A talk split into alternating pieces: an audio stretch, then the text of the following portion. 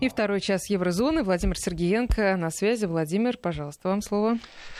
Мы остановились на том, что э, авианосец французский направлен в Средиземное море. И вопрос, что же он там будет делать, насколько это влияет на усиление Франции, или это связано как-то э, с другими факторами. Факторов много. То есть, конечно же, есть определенное лукавство в том, что говорит Макрон, что это на борьбу с ИГИЛом. Если на борьбу с ИГИЛом, надо было это делать вчера, а не сегодня. А вот, опять же, приковывая свое внимание к Ирану, к Ираку, к Ливии, то, конечно, очень напряжено на Востоке Ближнем. И уже ж полыхало. И цветные революции, которые были, это же процесс, это же технологии, которые были запущены. И запущены безответственно на самом-то деле. И вот один из факторов, по которому ну, стоит задуматься, что там делают европейские корабли и почему вдруг они отправились в Средиземное море, вы знаете, все-таки я бы привязал это больше к Турции. Ведь до недавнего времени никто не думал, что Турция является стороной переговоров в урегулировании ливийского процесса. И я так скажу, если бы вы два месяца назад, даже, не знаю, месяц назад, говорили бы с европейскими политиками и спросили бы, будет ли Турция принимать участие, я думаю, они бы очень скептически относились к этому вопросу и не понимали даже, при чем тут вообще Турция. Но с момента, когда Эрдоган получил разрешение парламента на то, что можно отправлять э, в Турцию э, войска, с этого момента все изменилось. То есть присутствие Эрдогана э, в Берлине завтра на конференции, это как бы новый фактор, это не то, что было запланировано там давно, это абсолютно новый, но с которым очень важно это и очень Эрдоган запланировал и осуществил, можно так сказать. Абсо- Притом в одностороннем порядке, и плевать хотел и на позицию США, и на позицию Евросоюза, непосредственно на позицию Меркеля, Макрона, э- Урсулы фон дер Ляйен, Джонсона, то есть абсолютно вот такой, знаете, самостоятельный э- шаг э- сильной политической единицы, то есть имеет волю. Я бы сказал, еще посильнее, что он имеет, но не буду. А вот что касается э, его заявлений, вы знаете, сейчас я объясню, почему я начинаю от Эрдогана объяснять, что там делает авианосец. Э, ведь если послушать то, что говорил Эрдоган, то в принципе, в принципе, знаете, когда вы слышите о том, что Ливия это э, далеко от Турции на карте, но страна не чужда нам, Ливия на протяжении веков была важной частью, троеточие, барабанная дробь, Османской империи. Это заявление Эрдогана. То в Европе часто поговаривают, что Эрдоган вынашивает планы возрождения Османской империи, и амбициозность Османской империи, она не обязательно выглядит в том, что Турция просто сейчас завоюет и насадит свою власть. Не, вы знаете, вот Евросоюз тоже когда-то начинался с того, что кто-то подписал договора о том, что вот уголь, сталь можно торговать без таможенных пошлин. А выросло все это в то, что появился Евросоюз, который имеет общие границы, у которого безвизовый режим, беспошлинная торговля, совместные войска на этой границе общие стоят. То есть, и вроде бы как, ну, вроде бы, подчеркну еще раз, я не оговорился, и вроде бы как государства суверенные. Так вот, Османская империя и османизм, который приписывает Эрдогану, это достаточно часто разыгрываемая тема по отношению к Эрдогану. И это определенные страхи. Но представляете как? Турцию столько лет водили за нос. Вступит она в Евросоюз, не вступит она в Евросоюз. И когда уже Евросоюз больше не мог найти никаких отговорок, Турция готова была на все. Понимаете, улучшение в, там, по правам человека, улучшение, как всегда, вы знаете, у них самое важное, наверное, это ЛГБТ-сообщество, это важнее, чем там пенсионные реформы. И вот Турция действительно годы работала совместно с Европой. Евросоюз выделял деньги на то, чтобы, скажем так, развивать недоразвитую Турцию. Каждое слово по отдельности взято в кавычки. Но тем не менее было финансирование, которое было потом приостановлено. И в этом финансировании была заложена маршрутная карта, по которой Турция подтянуло бы все под европейские стандарты, юстицию, правовое поле, экономику, э, систему регуляции налогов, э, взаимодействие с бизнесом. И в этот момент, вот тогда уже Турцию бы взяли, обняли и приняли в большую семью Евросоюза. Но дело в том, что выяснилось, что Турцию просто вводят за нос. И пришел критический момент, когда уже нельзя больше было Евросоюза говорить: нет, мы не можем э, дальше водить Турцию, мы должны либо откровенно сказать, что, извините, план провалился, идите вы, знаете, своей дорогой на Ближний Восток, или же все-таки принять Евросоюз. Именно в этот момент практически э, была попытка переворота в Турции, после чего считается, что Эрдоган, э, в принципе, из демократической Турции сделал автократный режим правления. И когда Эрдоган начинает рассуждать на тему османизма, то Османская империя — это то, чего Евросоюз по-своему с опаской боится. Но для меня это абсолютно логично. Не приняли в Евросоюз, так значит, надо делать свой э, ближневосточный, азиатский Евросоюз. Да любой Евросоюз, если вы себя так ведете, понимаете, вы охраняете э, свою хорошую, сытую жизнь, а также свою научную технологию, э, что вы никого себе не подпускаете, только тех, кто вам нужен. А на самом деле определенное политическое лицемерие, конечно же, присутствует. И если Эрдоган говорит об Османской империи, то, знаете, на Западе есть такой э, сразу легкий э, такой рефлекс. Они уши прижимают, они сжимаются. Но все это, конечно, в, в кавычках, но политически вызывает всегда определенный ажиотаж и интерес. И как только Эрдоган говорит о том, что турки и ливийцы имеют исторические, социальные и культурные связи, которые, ну, то есть Ливия далеко, но она нам рядом, поэтому мы не можем игнорировать то, что сейчас происходит в Ливии, после чего происходит определенная процедура и войска посылают в Ливию и турецкий спецназ, то тем самым Эрдоган в одиночку стремительно входит во все переговорные процессы. Но ведь это только начало всей игры, а дальше нужно начинать действительно говорить об экономических интересах. Это абсолютно политически осмысленный и очень хитрый ход. Поддержать правительство национального согласия в Триполи и подписать договоренности, и дальше мы сейчас, Катя, вы не переживайте, мы сейчас подойдем обязательно к авианосцу французскому. А дальше э, начинается все очень просто. Э, есть процессы, в которых нужно провести определенное бурение в Средиземном море. И вот здесь вот и начинается игра, это идет в Средиземном море давно. Вы знаете, проблема Кипра, она же не решена на самом деле. Она просто вынесена за скобки международного сообщества. Не стреляют друг друга, слава богу. Не воюют две страны НАТО друг с другом, Греция и Турция, слава богу.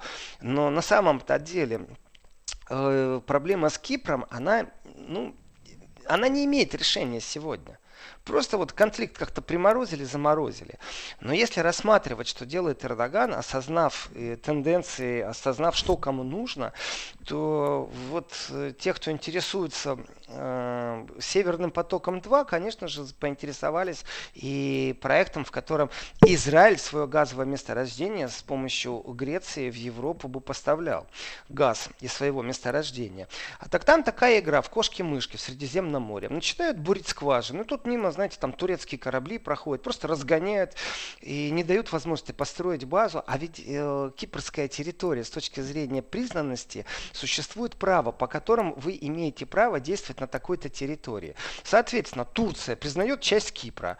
И в своей признанной части Кипра, которую другие не признают, устраивает бурение. И говорит: а вот вы здесь бурить не можете.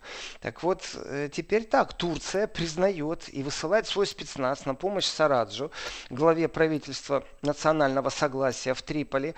И о чем речь идет? Опять же идет о скважинах, опять же идет о бурении, опять же идет газовое месторождение в Средиземном море. И теперь получается как? Что без разрешения, грубо говоря, Турции там бурить никто не будет. Турции и вроде бы как главы правительства национального согласия. И ну давайте так. И здесь вот если посмотреть на карту, получается все очень просто. Это же цитаты, я приводил цитаты из речи Эрдогана. Когда президент Турции говорит о том, что к югу от греческого острова Крит действует соглашение с Ливией, с Ливией, обратите внимание, то, конечно, вопрос мирного регулирования или спецназ, который будет это правительство, которое подписало договор э, с Турцией, э, оно будет уже предсказуемо. И тогда, конечно же, появление Эрдогана э, в Берлине, конечно же, это само собой разумеющаяся вещь. Но абсолютно стремительно с точки зрения политики. Вот европейцы могут учиться. Они долго раскачивались и ни к чему толком на Украине не смогли продемонстрировать свои дипломатические качества. Э, Вот вам, пожалуйста, игра большого профессионала, у которого хватает политической воли на то, чтобы делать шаги. Так вот, после того, как Турция сделает такое заявление по поводу части соглашения с Ливией, к югу от греческого острова Крит. Представьте себе, что в Греции в этот момент телевидение прерывает свою программу для этого сообщения. То есть существуют стандарты в медиапространстве. И если прерывается программа, это значит что-то из ряда вон выходящее. Так вот, в Греции была программа э, прервана. И представьте себе, министр обороны Греции заявляет, мы говорим о двух странах, которые в НАТО. И одна из этих стран Европы очень недолюбленная страна, это Турция. И политик Эрдоган под постоянной критикой. Другая страна все-таки это член Евросоюза, это тоже член НАТО. Так вот, э, Никос Панагиотопулос. Справились, Владимир, просто аплодирую, я бы не смогла, честно. Так. Вы знаете, я тренируюсь словом дедоларизация. Мне она настолько понравилась. Вот пять раз повторишь, после чего Панагиотопулос тоже сможешь сказать. Ну, вы понимаете, да, почему на Западе часто вот эти скороговорки, к слову уж, коль, заменяют какой-то аббревиатурой. Ну, действительно, Аннегрет Крамп-Каренбаум, министр обороны и, вполне возможно, будущий канцлер Германии. Ну, скажи это одним словом. Поэтому проще сказать АКК. Вот ее так и называют все журналисты. АКК. Это в Германии так. И многие уже подхватили этот флаг. Так что тренируемся. Так вот, что сказал министр обороны Греции? Мы, прох... мы просчитываем все сценарии и сделаем все, что потребуется. Конечно, мы не на войне. Вдумайтесь. Вдумайтесь, фраза министра обороны Греции. Конечно, мы не на войне, но если это будет необходимо, мы тоже об этом подумаем.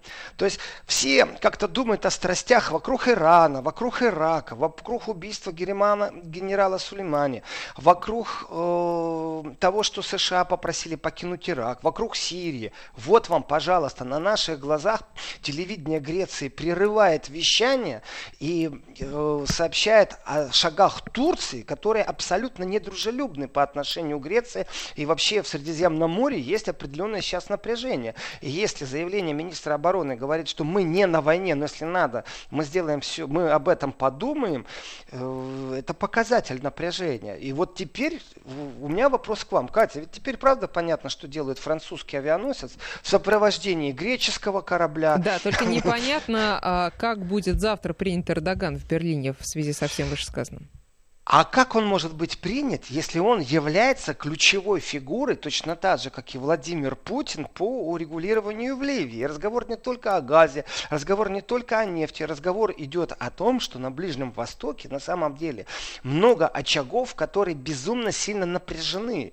И это не социальное напряжение, в котором трактористы, понимаете, выехали в центр Берлина, заблокировали три главные улицы. И там повысказывали свое возмущение правительству, которое, ну, действительно занимается чем-то другим сегодня. Это совсем другое напряжение. Это напряжение, которое, опять же, если, если начинается, то начинается действительно не просто на Ближнем Востоке, а еще и Северная Африка. И вот здесь вот понятное дело, это то, о чем сказал президент Российской Федерации. Путин сказал очень просто, что если будут беженцы, то все все понимают. Ну, все все понимают, я сказал. Он тему поднял. И он ее озвучил. И это очень правильно, не стесняться, знаете, не играть вот это вот в лицемерно-западно навязанную игру. Мы такие все гуманисты. Эти гуманисты хотят свой кусок пирога с нефти, с газа, между прочим. И эти гуманисты могут посчитать сегодня, сесть со счетами, пусть умники берут калькулятор, если со счетами не справятся, и посчитают, что такое пару миллионов беженцев, беженцев из Северной Африки и из Ближнего Востока, которые попадут в Европу. И, вы знаете, вот эта сытость, вот это спокойствие, я думаю, что придется просто даже полицию в два раза увеличить. Потому что первая волна показала, как это все происходило. Давайте, давайте, спросить, да, как? Я хочу несколько вопросов с нашего портала э, смс-чного и WhatsApp. Друзья, во-первых, напоминаю наши координаты пять пять три три для ваших смс-ок и WhatsApp и Viber девять ноль три сто семьдесят шесть триста шестьдесят три. Вот, Владимир, пожалуйста, прокомментируйте тут э, два интересных сообщения. Одно из них из Нижнего Новгорода. Такое ощущение, что какие-то силы хотят возродить бывшую Римскую империю. Все конфликты заточены на это место. Ну, действительно, если открыть карту Римской империи, то как-то ну вот, есть о чем поразмышлять, по крайней мере, в, в том направлении, в котором слушатель задал. Может быть, вам есть тоже что сказать на эту тему? Я насчет Византийской империи не очень согласен, но я же уже озвучил по поводу Османии. И притом сделал я это, цитируя Эрдогана. Об этом разговоров действительно много и страхов много. И если заглянуть в будущее, то вполне возможно, что как бы существует там Лига арабских стран. Османия и Османская империя в том виде, в которой Эрдоган ее видит, вы знаете, тихим-тихим сапом, но вполне возможно, это не не за горами. Это было давно, очень давно. Это была, наверное, сейчас скажу, наверное, ну, первая оранжевая революция, и с действующим ныне президентом э, Германии Франком Штайнмайером, который ставил свою подпись на согласительном документе э, в Украине с Януковичем. Тогда он был министром иностранных дел, а не президентом. Но это только мы не первая тогда оранжевая революция, а вторая. Ну, неважно. Общем, Нет, мы разговаривали во время первой. А, угу. Мы во время первой угу. разговаривали. Я просто напоминаю, кто такой Штайнмайер. Да. Э, вот. Э, и я спросил, вот ваше предположение, вот темпы, как развивается Украина, сколько вот понадобится лет на то, чтобы... Э, э, хотя бы подойти к европейским стандартам в определенных моментах? пять, десять? Как вы думаете, какой ответ был? Ну, какой же? двадцать пять. Угу. И я согласен с этой оценкой, хотя тогда я смотрел, знаете, так э, оптимистически, не, не через розовые очки, но оптимистически смотрел. А сейчас я вижу даже, что это было абсолютно э, еще с оптимизмом сказано двадцать пять. Какие двадцать пять лет? Вы о чем? Вон как страну трясет. Э, и когда в стране гражданская война, достичь перемирение важно, но достичь политического примирения, национального примирения, это безумно тяжело. В этом отношении вот Германия имела счастье. Было противостояние на территории Германии между ГДР и ФРГ. И процесс примирения, конечно же, шел. Но они все-таки были одной национальностью. Ну, давайте так, одной нацией они были. И они не вошли в кровавый конфликт друг с другом. То есть гражданской войны не было после Второй мировой войны, поэтому они не являются совсем показателем. Но с точки зрения вот экономического возрождения и того, как вот Восточная Германия, уже соединившись с Западной Германией, развивается, конечно, можно посчитать, сколько лет нужно. Вот они уже больше двадцати пяти лет вместе. И все равно экономически большая разница между Восточной и Западной Германией. И в менталитете людей есть разница. И эта кровь не была пролита. Кровь не была пролита, и народ хотел объединиться друг с другом. А здесь все наоборот, что на Украине, что в Ливии, вы посмотрите. И вообще, что творится, вот полоса цветных революций оставила вот след. И опять же, я возвращаюсь к цитированию, есть у Путина очень короткая фраза, которую я очень люблю. Вы хоть понимаете, что вы натворили? Его вопрос, который был обращен к западным политикам. И не надо делать вид, что они не понимают. Они сознательно, многие это делали, они прекрасно понимают. Есть другие политики недалекие, очень многие парламентарии не понимают. Знаете, лозунгами э, там все время разговаривают и э, говорят этими лозунгами. А на самом деле понять у них нет, что происходит. И действительно, иногда... прикрываясь гуманитарными миссиями, знаете, на самом деле просто идет лоббизм, абсолютно прагматичный лоббизм экономических интересов. А вот, вот можно случае... да, по поводу экономических интересов, тут еще одно сообщение, которое, ну, тоже, знаете, пища для размышлений. Локальные конфликты, пишет наш слушатель, это симптомы рушащегося правления денежного станка. Можете вот это тоже прокомментировать? Насчет рушащего правления, давайте относиться очень серьезно к поднятию дедоларизации. Я часто прибегаю и вот разговаривая с разными людьми из разных, скажем, как сказать, наверное, из кластеров все-таки.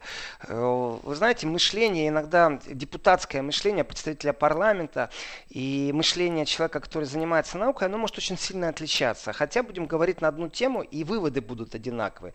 Но вот сам факт, он отличается.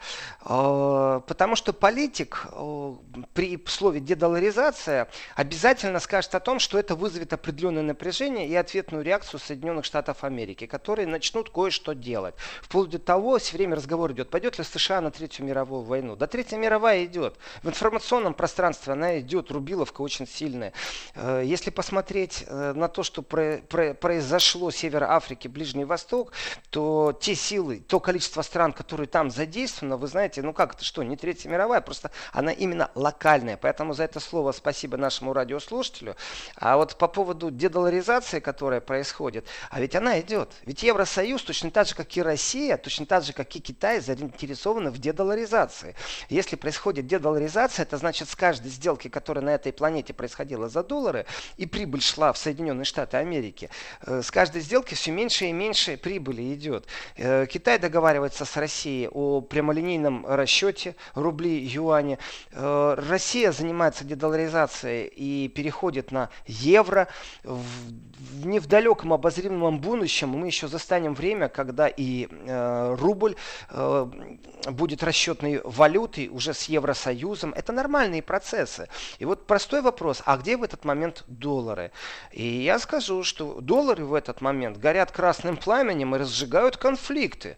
И иногда эти конфликты настолько искусственно созданы. Я сейчас зацитирую. Это интервью Хайко Мааса, которого показала Меркель э, Путину в Москве, обратила на него внимание. Э, так вот, Хайко Маас, министр иностранных дел, дал интервью сейчас, очень э, такое тоже после своей поездки, э, это быстрое интервью было. Э, так вот, на прямой вопрос его спросили, был ли э, действительно вынужден шаг э, со стороны США об убийстве Сулеймани. Ну, давайте так, абсолютно правильный вопрос. А если я не знаю всей правды, я могу допустить мысль, что это было абсолютно, у меня только немецкое слово в голове сейчас, notwendig, это был абсолютно вынужденный шаг э, со стороны Соединенных Штатов Америки. И ответ главы э, МИДа Германии, он, конечно, дипломатический ответ, э, и так чуть-чуть распространенный, чуть растянутый, но абсолютно четко показывает, что мы сейчас имеем на сегодняшний день на вот этом вот политическом ландшафте э, взаимоотношений Европы, Ирана, США. Что да, нам известно о том, что подвергались объекты США на территории, в том числе и Ирака, нападениям, и мы не раз это обсуждали, осуждали, но нам не хватает информации, чтобы высказаться на тему того, было ли это действительно вынужденным шагом. То есть, два пункта сразу. Первое. Что сделала Европа, когда нападали на дипмиссию США в Ираке? Она что? У, у, у Германии есть войска в Ираке. Германия что? Отдала приказ, эти войска двинулись сразу. Пусть это там сто инструкторов, четыреста человек. Есть вещи, которые символичны. Их не надо буквально воплощать в жизнь. Можно дать приказ, можно поднять вопрос в парламенте, чтобы получить разрешение на определенные действия. Можно собрать совбез, можно поговорить с министром обороны, дать интервью. И вот символизм заключался бы в том, что Германия могла очень быстро отреагировать и выразить солидарность США не в виде вот этих вот беззубых резолюций «Ах, мы осуждаем». Вот это вот «Ах, мы осуждаем» типичная европейская беззубая политика. Когда «Ах, мы осуждаем», а потом в нужный момент печеньки раздаем, а потом признаем правительство. И по модели с Турцией мы видим, признание правительства ведет к тому, что на каких-то шельфах что-то бурят и газ добывают. Так вот, э, осуждать-то вы осуждали, но прямых действий вашим союзникам, солидарность вы не выразили по какой-то причине. Осудить осудили. Но и информации нет у Германии о том, что, это цитата, о том, что этот шаг по убийству Сулеймани был вынужденный со стороны США. Это опять же показатель двух вещей. Во-вторых, никто с союзниками не общается. Во-вторых, нет подтверждений того, что это вынуждено. А значит, это остается э, как э, абсолютно дикий поступок США. Вопрос, зачем они это сделали? Перерыв Чтобы на новости. Разжечь Восток? двенадцать тридцать четыре московское время. Владимир Сергеенко на связи. Владимир, пожалуйста. И интервью, которое министр иностранных дел дал уже после того, как он пообщался и с ливийской стороной, после своей командировки, в принципе, в контексте американцев, если читать между строк, что сказал Хайко Маас, то, конечно... Ну, еще раз вернусь к тезису, к тому, что Германия хочет принимать участие, но настоящих рычагов, э, которые могли бы быть в политическом режиме, в экономическом или в военном, у Германии нету. И... Э, получается, что даже Меркель где-то на руку сыграла то, что Халиф Хафтар уехал из Москвы, не подписав соглашение о перемирии, потому что сейчас все ж таки она является организатором. И, ну, давайте так, ей не отказали, приехали на эту конференцию. Конечно же, такой высокий уровень конференции говорит о том, что, скорее всего, итоговый документ очень даже согласован, потому что мы знаем, что когда работают группы, политиков на горизонте нет. Политики появляются, когда они ставят свои подписи. Вот. И в этом отношении, опять же, разговор о том, что Эрдоган будет и как делать, давайте так, не забываем, что Евросоюз имеет свои проблемы. Если вырисовывается сейчас конфликтная зона с Грецией, если произойдет конфликт между Турцией и Грецией, а этому есть вторичные свидетельства, то это не проблема НАТО, потому что конфликт внутри НАТО уже был между Грецией и Турцией. Это значит, что все стороны будут соблюдать нейтралитет. Но в этом случае как раз полностью придется переосмыслить формирование Евросоюза. А зачем нужен такой Евросоюз, если он своим членам не будет оказывать, э, никакой не будет оказывать помощи? Поэтому...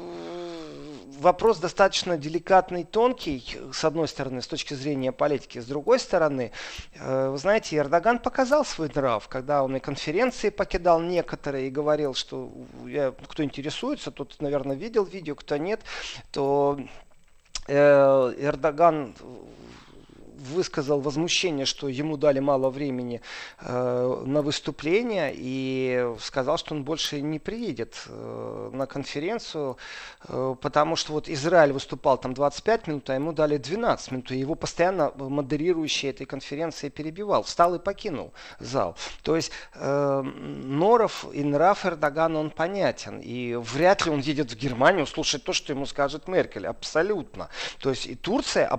Это действительно сильный игрок. И а можно говорить о каких-то условиях уже понятных, которые Турция может выдвинуть завтра? А Турция уже их выдвинула. Турция уже выдвинула. Эти условия на самом деле все на руку Турции. Посмотрите, если мы будем говорить о том, чтобы вся армия перешла под государственный контроль, это значит, что государственный контроль сейчас это правительство, которое признало большинство стран. То есть это э, правительство национального согласия во главе с э, Фаизом Сараджем. Соответственно, э, именно с этим правительством Эрдоган подписывает свои соглашения и на бурение скважин, и на добычу газа. И здесь все понятно, здесь все разложено. И получается, что, конечно, несколько сторон поддерживают Халиф Хафтара, но все сходятся в одном мнении, что да, конечно, там есть несколько спонсоров э, на Востоке у Халифа Хафтара. Плюс не забываем, что ну, разрозненность племенная, религиозная, все это присутствует там. И в этом отношении, кроме прагматики, действительно существует еще и рознь, человеческая рознь, национальная рознь, религиозная рознь, разные взгляды на религию. И кто влияет действительно на Хафтара, который уехал из Москвы, не подписав соглашение о перемирии, хотя оно и не анонсировалось. И домыслов здесь очень много, что он поехал советоваться, что эта оттяжка была временной, и все равно Россия является дальше влияющей державой на то, что происходит в Ливии, или только делает вид. Именно отсюда был вопрос по поводу того, что делают э, наемники российские в Ливии на пресс-конференции. Правда это или неправда, что они там делают? Еще раз, они не представляют интересы России, был ответ. Э, чьи интересы они представляют? Частный сектор нефти, газа, частный сектор? Или все-таки это интересы Хафтара, которые охраняются? Его противостояние достаточно сильно. Так что, вы знаете, э, разговор о Турции, о том, что Турция предпринимает сейчас определенный вопрос, военный шаг, марш-бросок спецназа в Ливию, это большой показатель. Это большой показатель.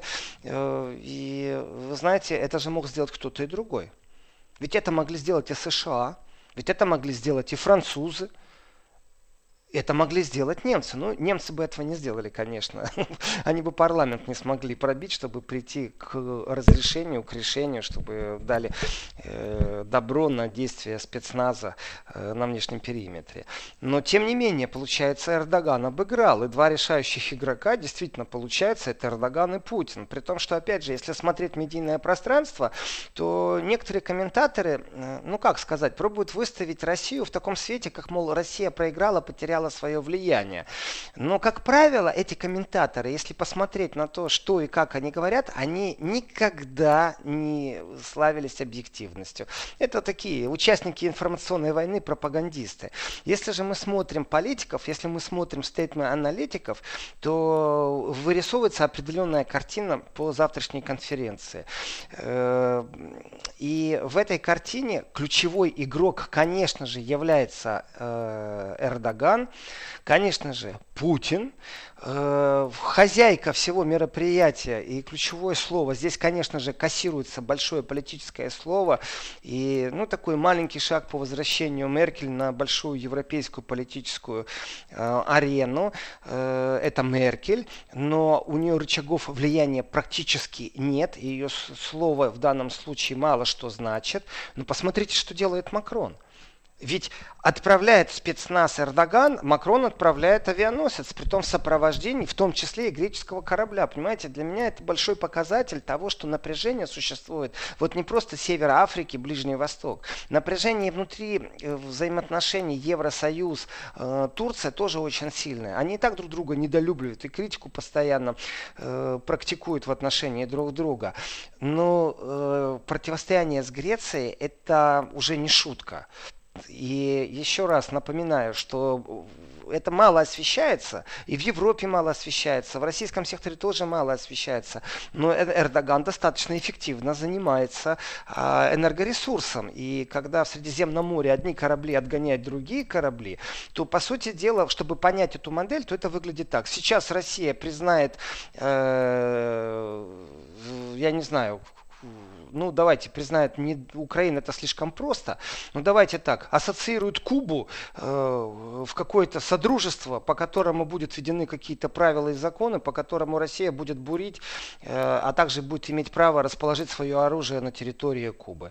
Э, вот что это? Это будет агрессивное поведение по отношению к США? Как это будет восприниматься США? Испугаются они, не испугаются? Какие они начнут превентивные меры принимать? Пошлите свои войска на штурм Кубы, чтобы этого не допустить. То есть вот то же самое сейчас происходит между Грецией и Турцией.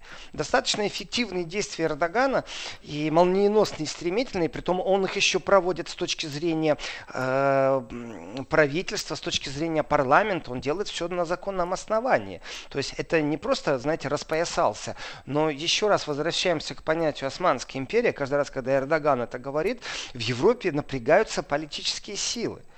И напрягаются нешуточно. И вот это напряжение, оно... ну, оно чувствуется, если честно. И давайте так, конечно, это очень представительно то, что завтра будет.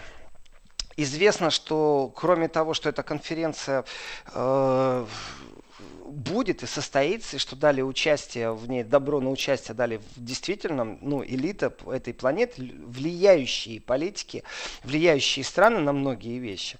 Ну вот есть очень интересный акцент и очень интересный момент, что главы МИД России и Италии в преддверии конференции встретятся. То есть еще до того, как конференция начнется, с Луиджи Ди Майо встретится Сергей Лавров. Вот здесь вот опять же очень интересно получается, что эта комбинация, она настолько многополюсная, многополярная, что весь объем ее сейчас увидеть, я думаю, никто не может. Мы понимаем определенные направления, которые происходят, но ведь этот объем, если Италия и Франция являются в данном случае по вопросу Ливии представители абсолютно разных интересов, Франция поддерживает, ну, грубо говоря, представьте себе, Италия и Турция союзники против Греции и Франции. Ну, вот такой расклад примерно. То это сейчас востребовано настоящее дипломатическое искусство. Дипломатическое искусство заключается в том, чтобы не передать влияние на определенных буровых скважинах, нефтедобывающих скважинах, э, по контрактам, по инвестициям в руки под эгидой ООН, например, немецким менеджерам, понимаете, или итальянским менеджерам. У всех есть интерес. И в этом отношении пока что самую главную карту имеет, конечно же, Эрдоган. Потому что именно его спецназ охраняет главу правительства национального согласия, которое является признанным, то есть Сараджем. Ну, И... Владимир, тут спрашивают слушатели, а что получит Хафтар за, как бы, за прекращение огня, за конец наступления? Что ему могут пообещать и на каких условиях вообще он Вы знаете, это можно сравнить, вот как вот если бы у меня была печать бухгалтерская, а у вас э, был бы мешок денег.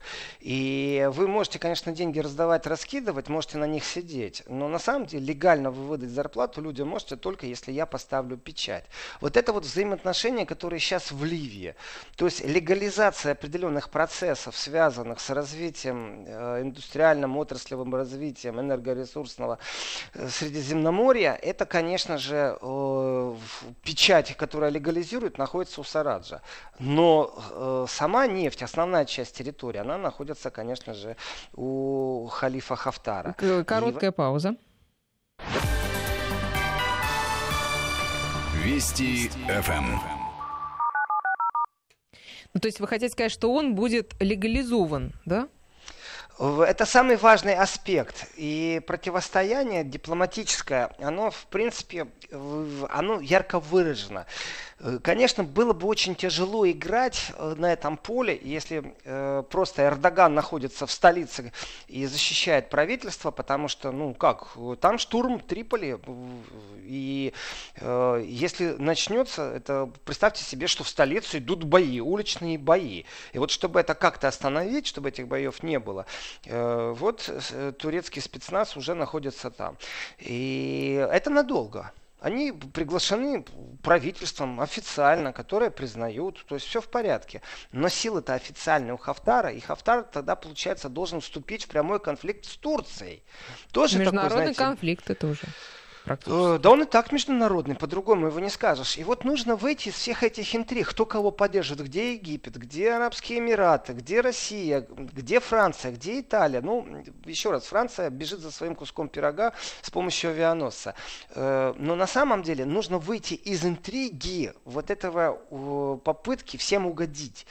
И, конечно, очень важная карта находится у Эрдогана, это понимают все. Это все понимают. Ну, у него есть и позиция, у него есть то, что у него уже есть. Вот эти вот договора, скважины и, скажем так, средиземноморский газ. Что же есть у других игроков на этом поле?